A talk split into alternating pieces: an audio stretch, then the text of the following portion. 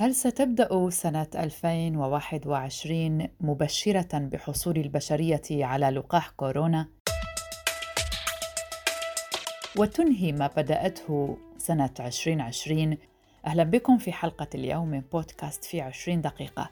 ضيفنا اليوم الدكتور هاني حرب باحث وعالم في جامعة هارفارد سابقا جامعة جيسن حاليا مؤسس وأمين سر الجمعية الألمانية السورية للبحث العلمي. وحاصل على دكتوراه بعلم المناعة وما فوق الجين. وقبل البدء مع ضيفنا سنطرح عليكم سؤال: ماذا تعلمنا بعد عشرة أشهر من بداية تفشي وباء كورونا؟ في بداية يناير كانون الثاني من العام الحالي، لم يكن هناك اسم محدد أو هوية للفيروس سوى أن العلماء أشاروا إلى ظهور أعراض غريبة غير معتادة على عشرات الأشخاص في مدينة ووهان الصينية. منذ ذلك الحين ورغم أن كثيرا من الحقائق لا تزال غير معلومة وغامضة بعد مرور عشرة أشهر على بداية الوباء فقد تجلت كثير من الحقائق التي نستطيع أن نستقي من خلالها بعض الرؤى المستقبلية. اذا ما هي الحقائق التي علمناها بشأن فيروس كورونا؟ اولا يتسبب الفيروس في أعراض أكثر مما هو متوقع. ثانيا يجب أن نرتدي الأقنعة وأن نهتم بغسيل أيدينا دائما. ثالثا التعامل مع الفيروس مكلف للغاية. رابعا لا يزال أمامنا طريق طويل لتحسين اختبارات الفيروس. خامسا لا يمكننا الاعتماد على الطقس الحار لهزيمة الفيروس. سادسا لا يمكننا الاعتماد على مناعة القطيع للحفاظ على صحتنا. سابعا العدوى من الأسطح لا يجب أن تكون مصدر قلق كبير. ثامنا تحور الفيروس لا يمثل خطورة كبيرة. إلى جانب كل ما ذكرت أفاد الباحثون بأن حتى الأقنعة البسيطة يمكن أن تمنع بشكل فعال خروج الرذاذ من أنف أو فم مرتديها المصاب. ففي دراسة نشرت في أبريل نيسان أفاد العلماء بأنه عندما يرتدي الأشخاص المصابون بالإنفلونزا أو بالفيروس الأنفي أو بدرجة معتدلة من فيروس كورونا فقد أغلقوا الباب أمام 100% من الرذاذ الناقل للفيروس خلال عملية الزفير. اليوم نسمع عن حصولنا قريبا على اللقاح الذي ينهي هلعنا وخوفنا وباتت المملكة المتحدة البلد الأول من العالم الذي يمنح الترخيص للقاح فايزر والمختبر الألماني بايونتيك المضاد لكوفيد 19 على أن يصبح متوفرا على ما أعلن متحدث باسم الحكومة البريطانية الأربعاء الماضي. كما أوضح متحدث باسم وزارة الصحة البريطانية أن الضوء الأخضر للقاح فايزر وبيونتيك منح بعد أشهر من تجارب سريرية دقيقة وتحليل معمق للبيانات من جانب خبراء وكالة تنظيم الأدوية ومنتجات الرعاية الصحية الذين استنتجوا أن اللقاح يلبي معاييرهم الصارمة للسلامة والنوعية الفعالة. يشار إلى أن نتائج تجارب واسعة لهذا اللقاح أظهرت فعالية بنسبة 95% وستكون الأولوية في التلقيح لنزلاء دور رعاية المسنين والعاملين في المجال الصحي والمتقدمين في السن وأكثر الأشخاص ضعفاً. من جهتها أعلنت وكالة الأدوية الأوروبية الاثنين الماضي أنها ستعقد اجتماعا استثنائيا في التاسع والعشرين من كانون الأول ديسمبر الحالي على أبعد تقدير من أجل اتخاذ قرار بشأن الترخيص لهذا اللقاح فايزر بايونتك.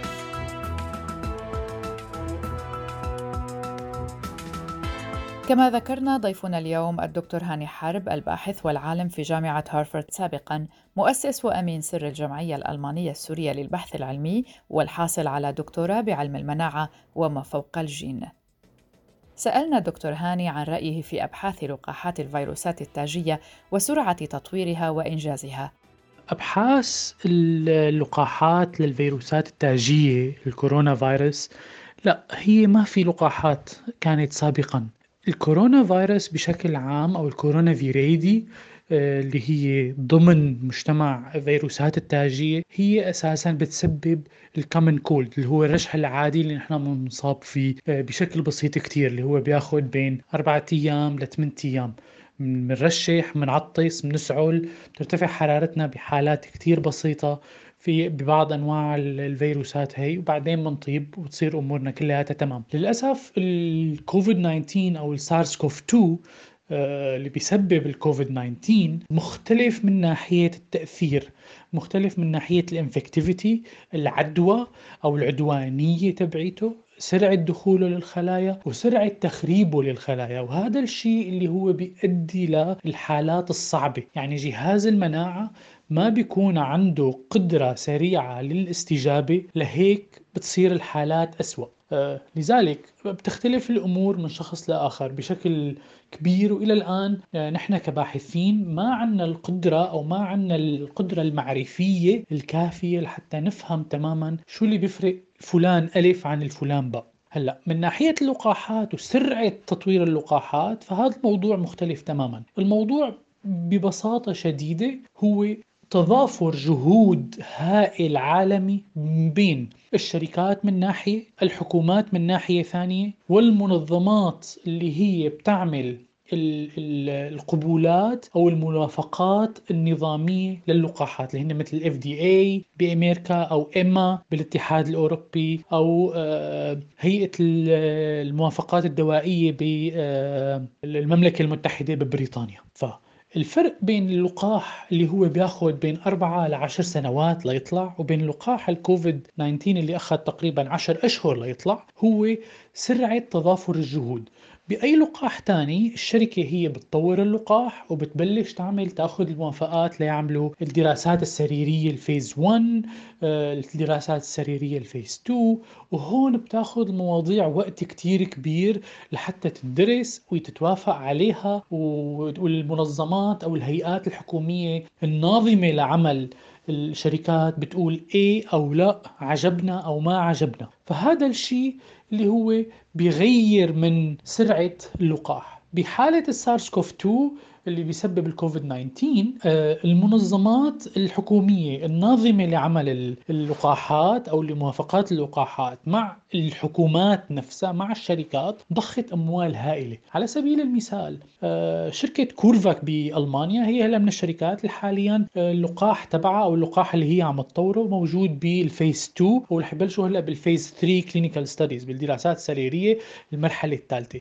شركة ال CureVac لحالها حصلت حوالي 250 50 مليون يورو خلال شهرين من الحكومة الألمانية لدعم اللقاحات. بينما في حال كانت الشركة لحالها عم تطور هذا اللقاح لتقدر تحصل ال 250 مليون بدها أكثر من أربع خمس سنوات ليجي investors يحطوا مصاري. وهذا الشيء نفسه صار بلقاح ال BioNTech وب Pfizer. BioNTech شركة ألمانية متوسطة الحجم لنقول بينما بفايزر هي أحد عمالقة شركات الأدوية اشتركوا وبفايزر ضخت حوالي مليار دولار مباشرة ضمن العمل اللي لازم يصير ضمن اللقاح. فهذا الشيء اللي بيسرع تطوير اللقاحات.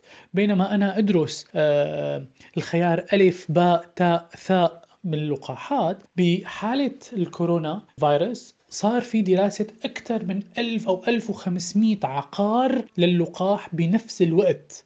فلذلك كان في سرعة هائلة.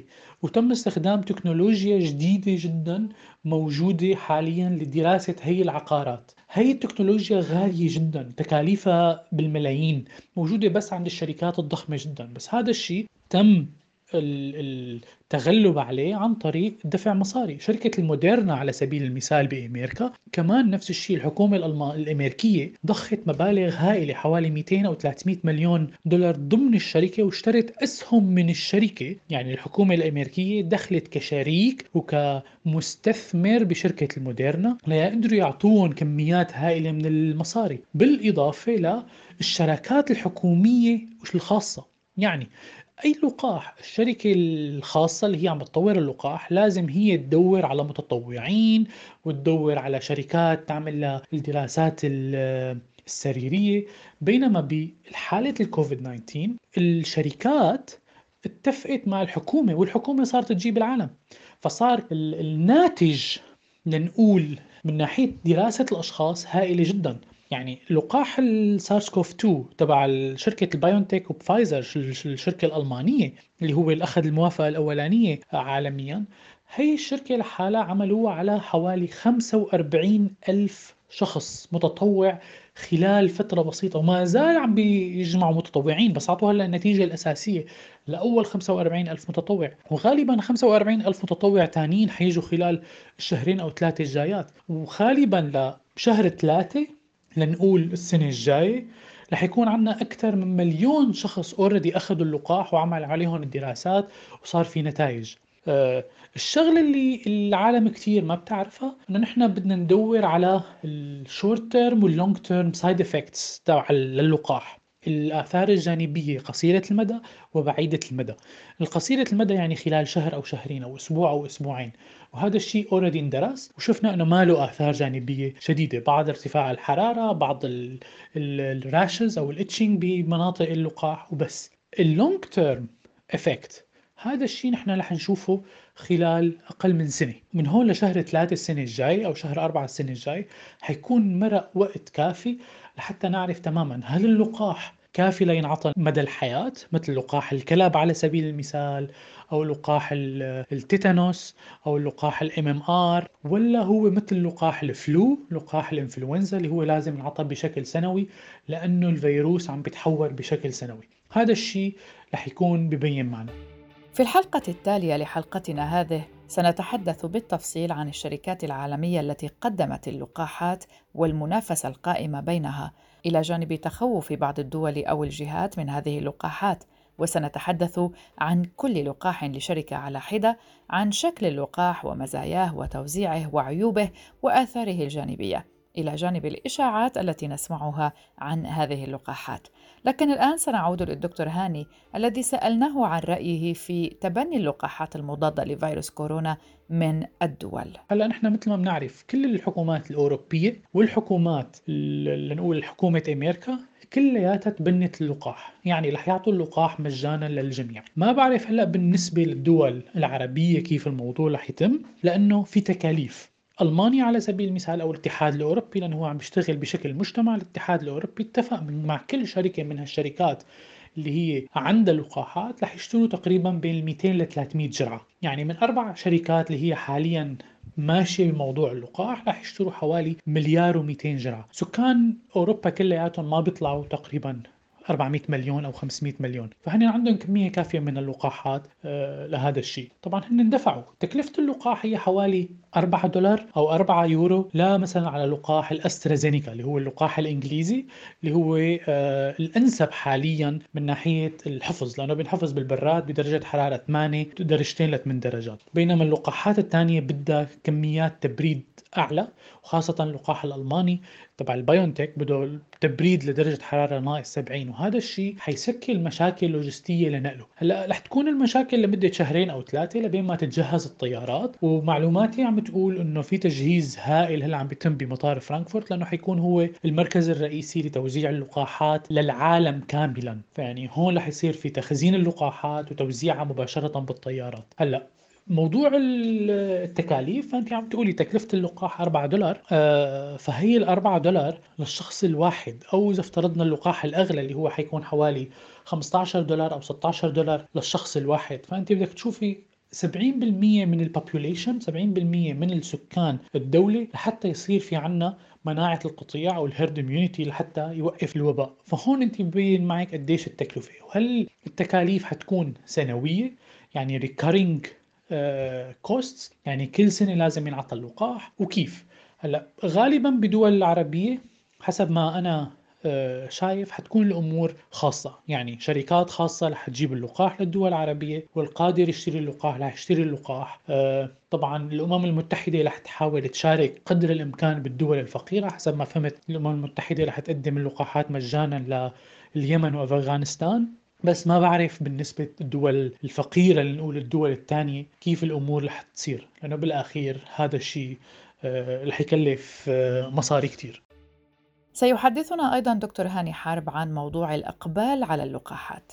هلا موضوع إقبال الناس أو تخوف الناس على اللقاح هذا موضوع جدا جدا مهم. حقيقة تخوف الناس من اللقاح لما كانوا عم بيقولوا إنه هن رح يحوروا المادة الوراثية للبشر عن طريق هذا اللقاح لأنه هو mRNA vaccine هذا الشيء خاطئ تماما. ال mRNA vaccine لا شوي من ال background نحن مادتنا الوراثية هي DNA ال DNA بتحول ل RNA وهذا ال RNA بيدخل ضمن machinery أو آلة ضمن الخلية عنا اسمها رايبوزوم وضمن الرايبوزوم بيتم تصنيع البروتينات. ففكرة هذا اللقاح إنه هن رح يعطوا ال RNA اللي هو مهم لتصنيع البروتينات الخاصة بالفيروس مباشرة. فأول ما يدخل هذا ال RNA ضمن الخلية بياخذوا الرايبوزوم وبيحولوا مباشرة للبروتينات بروتينات مفتوحة أو مفصولة عن بعضها خاصة بالفيروس.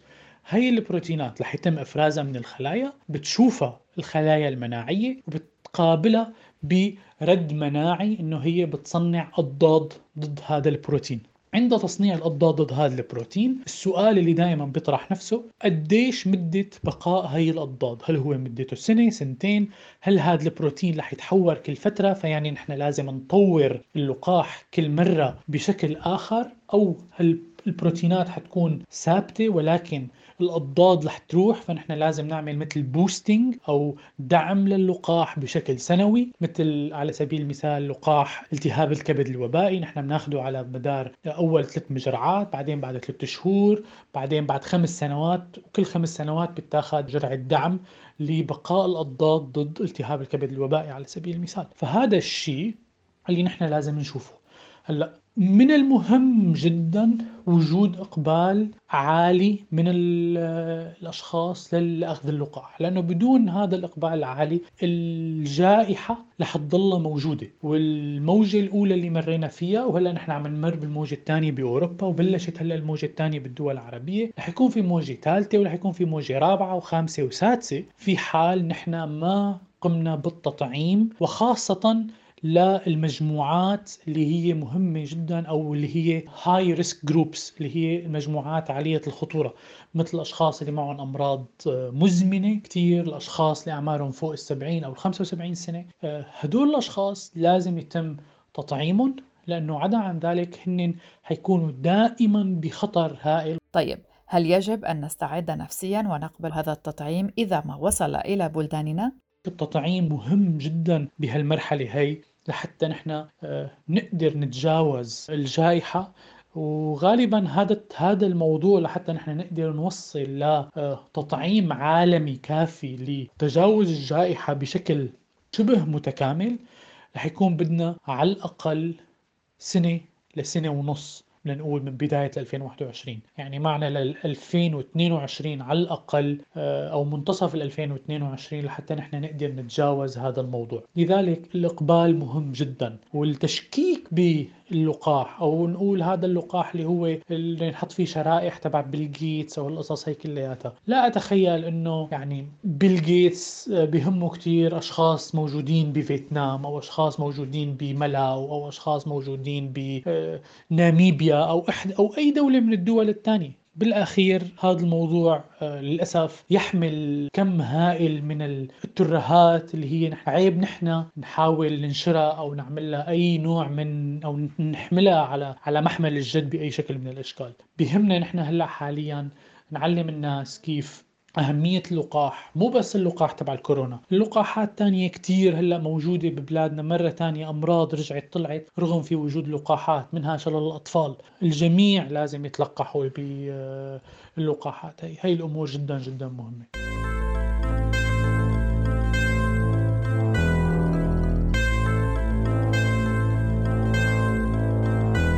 مع إعلان الحكومة البريطانية ترخيص لقاح فايزر بيونتك وبدء استخدامه الشامل على السكان خلال أيام برزت إلى الواجهة أسئلة عديدة أبرزها كان هل سيتلقى المتعافون من كورونا اللقاح أم أنهم سيكونون محصنين ضد كورونا بعد أن قامت أجهزتهم المناعية بتكوين أجسام مضادة بشكل طبيعي؟ في خضم ذلك أيضا الإجابات على هذه الأسئلة ليست واضحة حتى الآن. وفيما يتعلق بلقاح فايزر بيونتك فإن لندن لم توضح ما إذا كان الذين تعافوا من الفيروس يجب أن يحصلوا عليه وهناك سؤال آخر يشغل بال الأهالي هل هو آمن على الأطفال؟ هل أعطي طفلي جرعته أم أتريث؟ نحن سنحاول الإجابة على هذه الأسئلة في الحلقة المقبلة من بودكاست في عشرين دقيقة هذه هي حلقتنا لليوم لا تنسوا متابعتنا عبر منصات بودكاست المختلفة iTunes، Google Podcasts، Spotify، Deezer، SoundCloud وتطبيق أنغامي. بالإضافة إلى إمكانية استماعكم لنا عبر راديو الآن وعبر موقعنا الرسمي الآن dot FM كانت معكم في إنتاج هذه الحلقة وتقديمها براء صليبي شكرا للصديقة الصحفية يالا فهد التي ساهمت في إعداد هذه الحلقة. إلى اللقاء.